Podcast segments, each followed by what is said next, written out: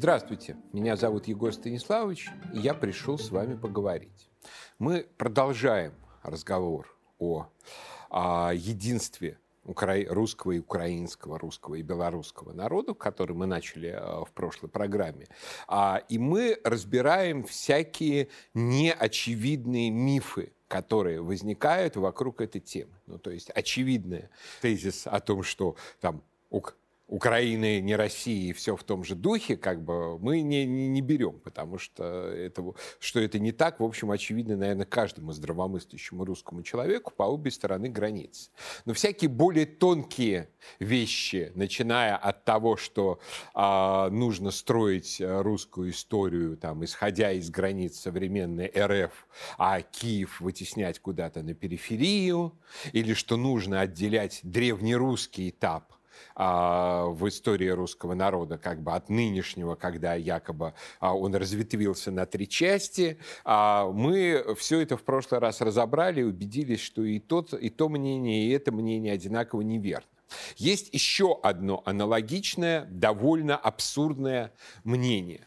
Тем не менее, как бы широко зафиксированное во всех как бы справочниках, учебниках этнографии и так далее. Это мнение о том, что существуют некие восточные славяне что вот есть восточнославянские народы и восточнославянские языки, русский, украинский и белорусский и так далее, что в учебниках истории часто можно встретить мнение, что вот эти восточнославянские народы развились из в неких восточнославянских племен, там полян, крити, кривичей, славян, славян-эльменских, вятичей, северян э, и всех прочих. Это все на самом деле полная ахинея. Ничем в древности там кривичи, не отличались принципиально от каких-нибудь, например, западнославянских племен, типа там а, абадритов или там будущих поляков и так далее. Вот. Ничем принципиальным даже самые далекие, как бы самые восточные а, вятичи не отличались от западных славян или от южных славян. То есть вот никакой такой непроходимой этнографической границы в древности между славянами, жившими на Востоке, и славянами, жившими на Западе и на Юге, тем более, что чаще, часто это были одни и те же племена. Например, белые хорваты, жившие как бы в нынешней Галиции, а, по этой логике получаются восточными славянами. А их как бы прямые родичи и частично потомки а, хорваты – которые как бы создали э, в конечном счете современную Хорватию, они э, оказываются южными славянами. Ну, это немножко абсурдно. Э, точно так же, как западными славянами по этой логике оказываются а, лужицкие сербы, а южными славянами сербы с Балкан. Вот. Это все для славянского мира а 7, 8, 9 веков, о чем мы говорим более подробно вот в моем цикле лекций «Русская история за полчаса», а, который, я думаю, вы смотрите в рамках программы Егор Станиславович, а, никакого принципиального различия между разными славянскими племенами – в этот период не было никакой специфической восточнославянской общности, из которой развилось русское государство именно как государство восточных славян, тоже не было. Наоборот, русский русское государство и русский народ возникли по политическим границам Древней Руси и сформировали русский народ, который ну, на древнем этапе а, неправильно называть древнерусским, потому что ну, нету никакой принципиальной границы ни в самосознании, ни в языке, ни в чем бы то ни было еще между этим древнерусским народом и нынешним русским народом, между древней русской литературой и нынешней русской литературой. Все развитие, все изменение абсолютно плавно. И когда говорят сегодня о восточных славянах, то говорят фактически тоже об одном единственном русском народе и о двух, что называется, искусственно выпиленных из него кусках языках украинском и белорусском. То есть речь идет об очень недавних как бы новообразованиях, которые при помощи вот этого тезиса о восточных славянах пытаются придать флер некой древности. На самом деле в мире существует один единственный небольшой восточнославянский народ. Это карпатские русины.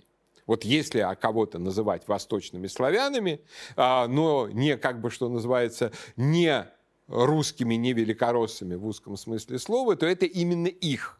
Это именно их, потому что никогда ни одну минуту карпатские русины не входили в состав никакого русского государства.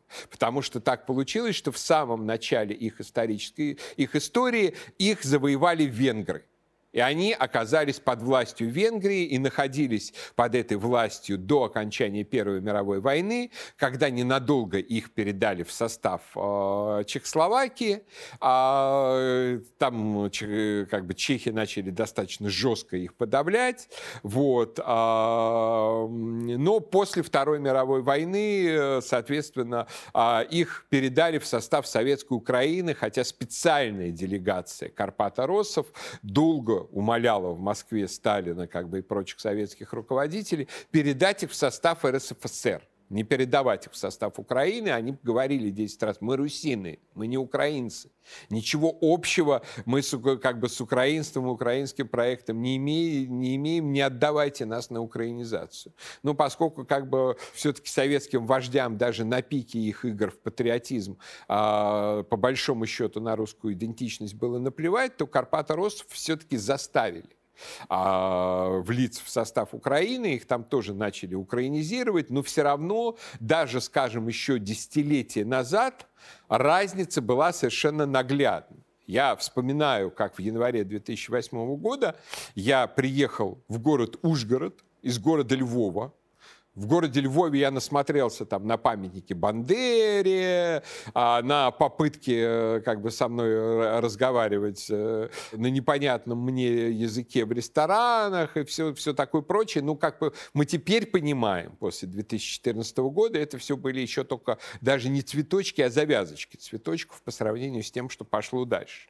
Ну вот после этого я прибываю в город Ужгород, вижу какое-то кафе, вот, захожу к ним с вопросом, до якого а, часу працює, до, до якої годины працюете.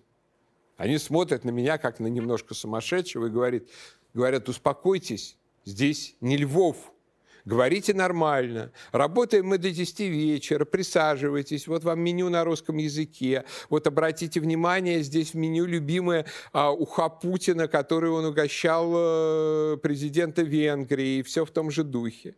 Вот. А, оказываю на следующий день захожу в кафе, тусуется в этом кафе какой-то молодняк, у которого в колонках громко играет какой-то рэп.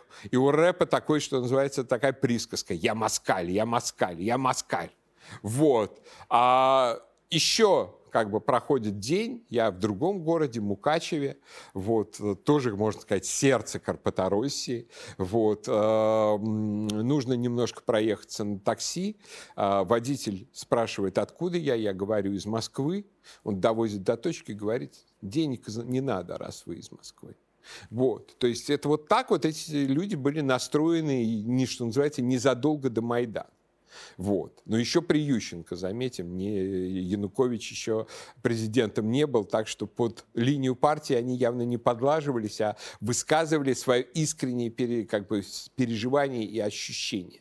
Что и вообще, и в Карпатской Руси, и на самом деле в то время во Львове, в начале, в конце 19-го, начале 20 века была развита очень мощная русская, русофильская, москвофильская идеология.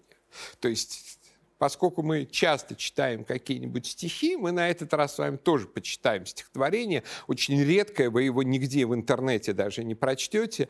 Вот, а, и, и маловероятно, что услышите. Это а, стихи замечательного а, поэта и карпаторосского русофила Дмитрия Вергуна, жившего в 1871-1951 году. В свое время за составление программы Червонорусского русской молодежи. Он в 1897 году был посажен в австрийскую тюрьму.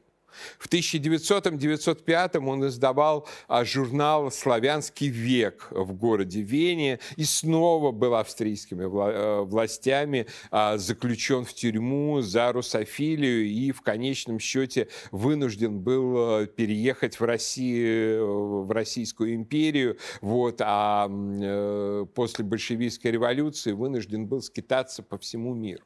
Но вот в тот период, когда он жил в Российской империи, соответственно, мог а, печатать свою поэзию свободно, он выпустил два сборника вот, э, своих стихов, посвященных в значительной степени именно вот такой карпаторосской идеи, противоположности, что называется, противоположению истинного как бы Карпата э, русского москвофильства и уже шедший довольно активно в этот момент украинской пропаганде. И вот у него есть прекрасное стихотворение, историосовское, я бы, его бы, было бы время, почитал бы в нашем историческом курсе, когда мы будем говорить про 13 век, где-то в течение месяца этот э, период настанет, вот, посвященное Галицкому королю Даниилу. Даниилу Галицкому, как бы знаменитому государственному деятелю XIII века, который в украинской пропаганде всегда считался таким отцом, а, что называется, украинской идеи. Не совсем, конечно, справедливо, но тем не менее. И вот Дмитрий Вергун написал о нем очень резкое и очень яркое стихотворение. А, так сказать, историософию единства вот этой западной Галицкой Руси с Россией. Король Даниил, король Даниил, о сколько беды ты нам натворил, Руси изменил, Орде поклонился, ляхам доверил и Риму предался. За римскую мы корону твою влачим и поднесь недолю свою. Отец твой Роман гнал римских послов, он свято хранил заветы отцов. Ты ж, княжий венец России червонный, Легко подменил латинской короной, И весь наш удел король Даниил От общей судьбы Руси отделил. Из Рима ты ждал спасения для нас, но верила Русь, не там ее спас. При внуках твоих уж были мы в Иге, а Русь при Донском расторгла вериги и стала опять удел избирать, как деток своих, усердная мать. Спаялись края всей русской земли, Лишь дети Карпат одни не могли. Чванливых бояр сменил бы э, блеск чужой, Мещан истребил лях буйной рукой, А стойкую рать духовных вождей Нам Рим подорвал отравой своей. Осталась гряда забитых сермяк, и где ж им поднять разломанный стяг? И Галич седой, столец осмомысла, Хереет в плену, где тяжко нависла Секира врагов над жизнью его, Грозя отрубить от пня своего. Король Даниил, о, князь Даниил, владение твое ряд русских могил, Кровавой слезой гонений политый, Свободной родней исконной забытой, Раздолье чужим твой вотчинный край, Темница своим, насильником рай. Вот такие вот стихи, такой вот стон души Карпата русского русофила, а Вергун э, опубликовал ну, примерно за десятилетие а, до Первой мировой войны, вот, именно против вот этих вот настроений, которые были а, в Карпатской Руси очень развиты, как бы и очень активны, и начали раскручивать австрийские власти, собственно, идеи Украины-фильства. Именно поэтому историку Михаилу Грушевскому, одному из как бы ведущих украинизаторов, авторов была предоставлена а, в Львове свобода, полное высказывание, университетская кафедра, право издавать газету, а, денежные субсидии и так далее, чтобы вот этой украинской пропагандой подавлять а, карпато-русскую пропаганду на территории Австрийской империи.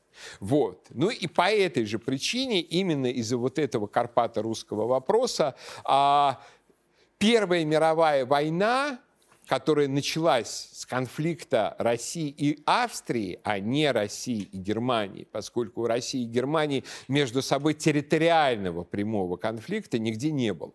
А вот России и Австрии, помимо вопроса о защите нами братской Сербии, был именно галицийский вопрос. И вот эта война против Австро-Венгрии в, русском обществе всегда воспринималась как национально освободительная что взятие Львова, взятие Перемышли у австрийцев а, в 14-15 году это были, ну, как бы действительно такие настоящие громкие а, национальные победы, которые, к сожалению, в 1915 году сменились горечью великого отступления. Но уже в 16 году а, русские войска вновь частично находились на территории Галиции, и наступление продолжалось. И, несомненно, если бы не крах Российской империи в целом, не большевистская революция, то Галиция была бы воссоединена с Россией. Именно вот осознавая это, австрийские власти устроили в 14-15 году настоящий геноцид карпаторосов, настоящий геноцид всех тех, кто выступал за пророссийскую, за промосковскую ориентацию. А их бросали в два концлагеря. Это были как бы первые такие концлагеря по уничтожению специально русских. Талергов и Терезин.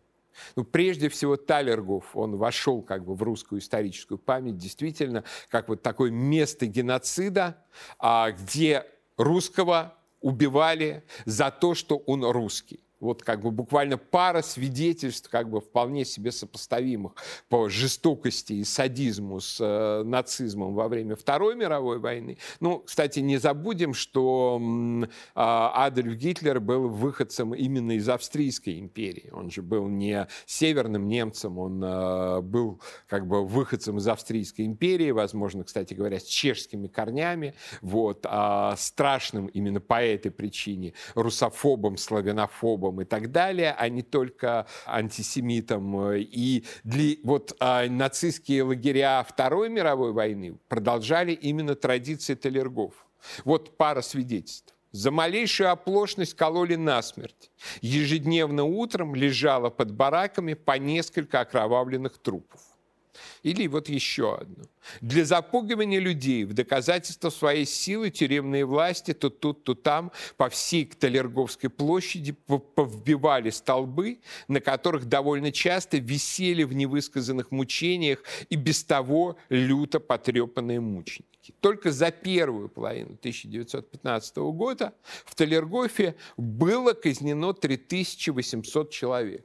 То есть для того, для той эпохи, для того времени, когда все-таки, что называется, не большевистские, не нацистские масштабы террора еще не были достигнуты, это была вот просто какая-то кровавая вакханалия. Но после 1917 года курс австрийских властей на украинизацию продолжили уже большевики, как бы поставившие под свой контроль Россию. И это тоже совершенно не случайно. Это не случайно ввиду, что называется, генезиса лидеров большевиков которые перед войной очень активно сотрудничали э, с австрийской полицией, с австрийскими спецслужбами в деле, с одной стороны, подрыва Российской империи, а с другой стороны, в поддержке, в том числе и украинизации тоже. А, скажем, первым эту стезю проложил Троцкий, который э, издавал э, в Вене газету «Правда», которую а, а, активно через австрийско-российскую границу засылали в Россию. И делалось это, в общем, на деньги австрийской социал-демократической партии. А тогдашняя австрийская социал-демократическая партия вот уже была в самых тесных отношениях с австрийским правительством. Там было немало министров, немало других чиновников и так далее. То есть фактически Троцкий издавал правду на австрийскую государственную субсидию субсидий. Затем у него и газету, и эту как бы, э, поддержку перехватил Ленин, который поселился тоже э, с 1912 года в местечке Пронин, как бы на территории австрийской, краковской Польши, совсем недалеко от российской границы, начал издавать газету «Правда» со своей, как бы со своей редакции, то есть фактически, что называется, украл бренд. А при этом как бы современники однозначно совершенно утверждали, Ленин в Кракове получил на издание своих сочинений австрийские деньги. И примерно тогда же начинаются ленинские контакты с Союзом вызволения Украины. Вот. А огромная как бы, он в этом качестве пользовался очень большим престижем. А, например, а, товарищ министр внутренних дел Белецкий, а, министр внутренних дел Российской империи, который по должности занимался активным наблюдением за тем, что там делают иммигранты вроде этого Ульянова, он сообщал в показаниях э, Временному правительству, Ленин считался как бы русским вице-консулом документ которого являлся гораздо более сильным доказательством лояльности русского подданного, приехавшего на жительство в Австрию, чем рекомендательные письма русского генерального консула. То есть на самом деле задолго до как бы большевистского переворота, задолго до Первой мировой войны, а, э, ленинский, как бы, что называется, престиж а, в антирусской работе был совершенно огромен. И когда начинается Первая мировая война, как бы произведение Ленина начинает буквально лопаться от тезиса, что а, Украина незаконно оккупированная Россией территория, что ее надо поскорее освободить и так далее. Вот буквально несколько цитат по годам. 1914. Наименьшим злом было бы поражение царской монархии и ее войск, угнетающих Польшу, Украину и целый ряд народов России и разжигающих национальную вражду для усиления гнета великорусов над другими национальностями. 1915 год. Цаизм ведет войну для захвата Галиции и окончательного придушения свободы украинцев. 1916. Русские, не требующие свободы отделения Финляндии, Польши, Украины, поступают как шовинисты, как лакеи, покрывших себя кровью и грязью империалистических монархий. 1917. Если Финляндия если Польша, Украина отделятся от России, в этом ничего худого нет. Что тут худого? Кто это скажет, тот шовинист. Ну и, соответственно, когда в 1917 году пошли все эти события непосредственно уже в России, вот, то если, скажем, временное правительство, тоже как бы слабое, либеральное, уже, понятное дело, не следовавшее во многом национальным интересам, вели, вело какие-то жидкие переговоры с э, Украинской Центральной Радой о предоставлении Украине автономии в границах, что называется, центральных малороссийских областей, то Ленин уже вовсю как бы проповедовал полную независимость Украины, которую он немедленно как бы объявил и признал после захвата большевиками власти в э, октябре-ноябре 1917 года. Вот. А украинская э, Народная Республика в качестве отдельного субъекта подписывала Брестский мир, вот, э, фактически отдавший э, всю вот эту территорию Южной России на оккупацию а, немцам и австрийцам. А когда большевики получили э, а, в свое распоряжение уже как бы власть над Украиной после гражданской войны, то они немедленно пригласили бывшего президента Украинской Народной Республики, как бы одного из идеологов украинизма, Михаила Грушевского, возглавить Украинскую Академию Наук и сам процесс украинизации, насильственной украинизации, который а, еще изящно назывался а, э, коренизацией. Все 20-е годы и начало 30-х годов на Украине шла очень интенсивная, очень насильственная, принудительная украинизация. То есть что происходило? То есть, скажем так, чиновников – в городских, в государственных структурах, в, на государственных предприятиях и так далее, заставляли в обязательном порядке говорить по-украински. В школах э, никакой альтернативы украинскому языку не было. До середины 30-х годов на территории УССР обязательного изучения русского языка не было в принципе. А, соответственно, люди из деревни, которые там э, иногда вообще не говорили ни, ни на каком э, украинском, иногда говорили на каком-то малороссийском городе, говоре, который, опять же, ничего общего с а, а, э, украинским языком Грушевского не имел, вынуждены были приспосабливаться под этот язык.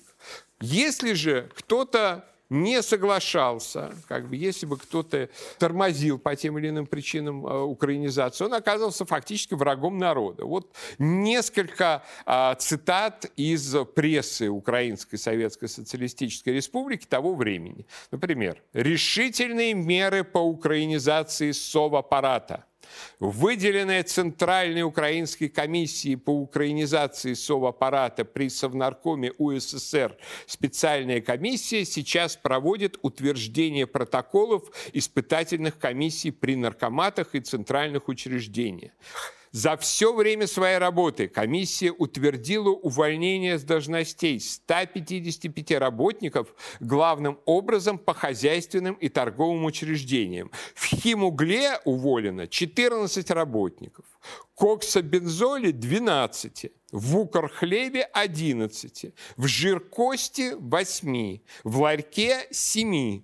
Наряду с этим увольнялись также сотрудники в наркоматах, в наркомфине уволено 14 человек, в наркомздраве 10 человек, в наркомвнуделе 6 человек. Уволены сотрудники, которые не изучили украинский язык и за нежелания относились неприязненно к украинизации. То есть вот ты должен работать в коксобензоле, уж не знаю, как это будет по-украински, и обязательно размовлять мову. Без этого никак. Вот еще одно один заголовок. За злостное отношение к украинизации. Киев Президиум Киевского окрисполкома утвердил постановление окружной комиссии по украинизации и, не, и не, немедленному увольнению семи сотрудников некоторых учреждений, злостно противящихся изучению украинского языка. То есть не просто противящихся, но еще и злостно противящихся. То есть были все-таки люди, которые вот этой дерусификации отчаянно сопротивлялись. Ну и, в общем, это неудивительно, потому что, ну, скажем, такие крупные города, как Киев, Харьков, как э, бывшая Юзовка, которая в то время была Сталином, а потом превратилась сейчас в Донецк. Вот. Это были города, где все говорили на русском языке, где у всех была русская идентичность. Там замена идентичности Киева пошла только с того момента, как в мае 1919 года ЧК произвела массовый расстрел членов членов клуба русских националистов киевского. Вот. Понятное дело, что они не хотели вот переходить на эту мову, которая в их сознании ничем, кроме, кроме как с подрывной работой против России, не ассоциировалась. Они сопротивлялись, ну, за это их увольняли, потом как бы а они попадали в списки неблагонадежных, многих начали расстреливать, хотя к этому моменту уже все-таки в Советском Союзе начался определенный разворот, а, и в 30-е годы хотя бы начали требовать обязательного изучения русского языка, и украинизация была, если не свернута, свернута она не была в Советском Союзе никогда, то, по крайней мере, попритушена. Но все равно вот сама, само создание вот этого как бы фантома отдельно существующих народов, отдельно существующих политических образований, оно продолжалось до самого конца советской эпохи. Скажем, почему сейчас с таким трудом в значительной части российской элиты, которая, например, легко восприняла воссоединения Крыма с Россией, идет там, скажем, э, идея того, что Донбасс – это русская земля, что Харьков – это русский город, что Одесса – это русский город, что Киев – это русский город. По очень простой причине. Потому что они все в детстве росли на атласах Советского Союза. Вот я в детстве очень интересовался географией, я помню отчетливо вот эти советские атласы, и там все было железно полезно. Российская Федеративная Республика, то есть Россия, она розовенькая.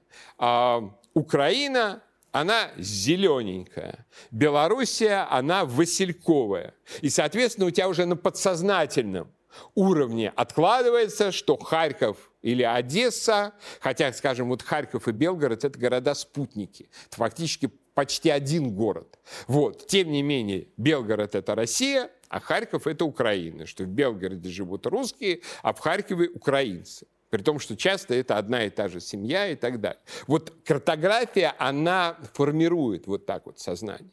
Поскольку при этом все-таки ну, часть нашей политической элиты люди достаточно возрастные, многие из них еще помнили карты, где Крым розовый потому что он переместился в, э, на Украину позже остальных в 1954 году. Поэтому с Крымом и Севастополем история прошла. Вот. А с Харьковом или с Одессой или даже с Донецком она идет гораздо туже, потому что вот этот вот зеленый цвет в их подсознании, он никак не может никуда деться. Но все-таки, судя по тому, что говорил о русском единстве, о понимании тех корней того раскола, который был произведен в 20 веке с русским народом, а Владимир Путин на последней прямой линии, все-таки определенное осознание в нашу элиту приходит, и я надеюсь, что со временем оно даст какие-нибудь плоды. Ну а пока я с вами прощаюсь, но наш разговор не кончен.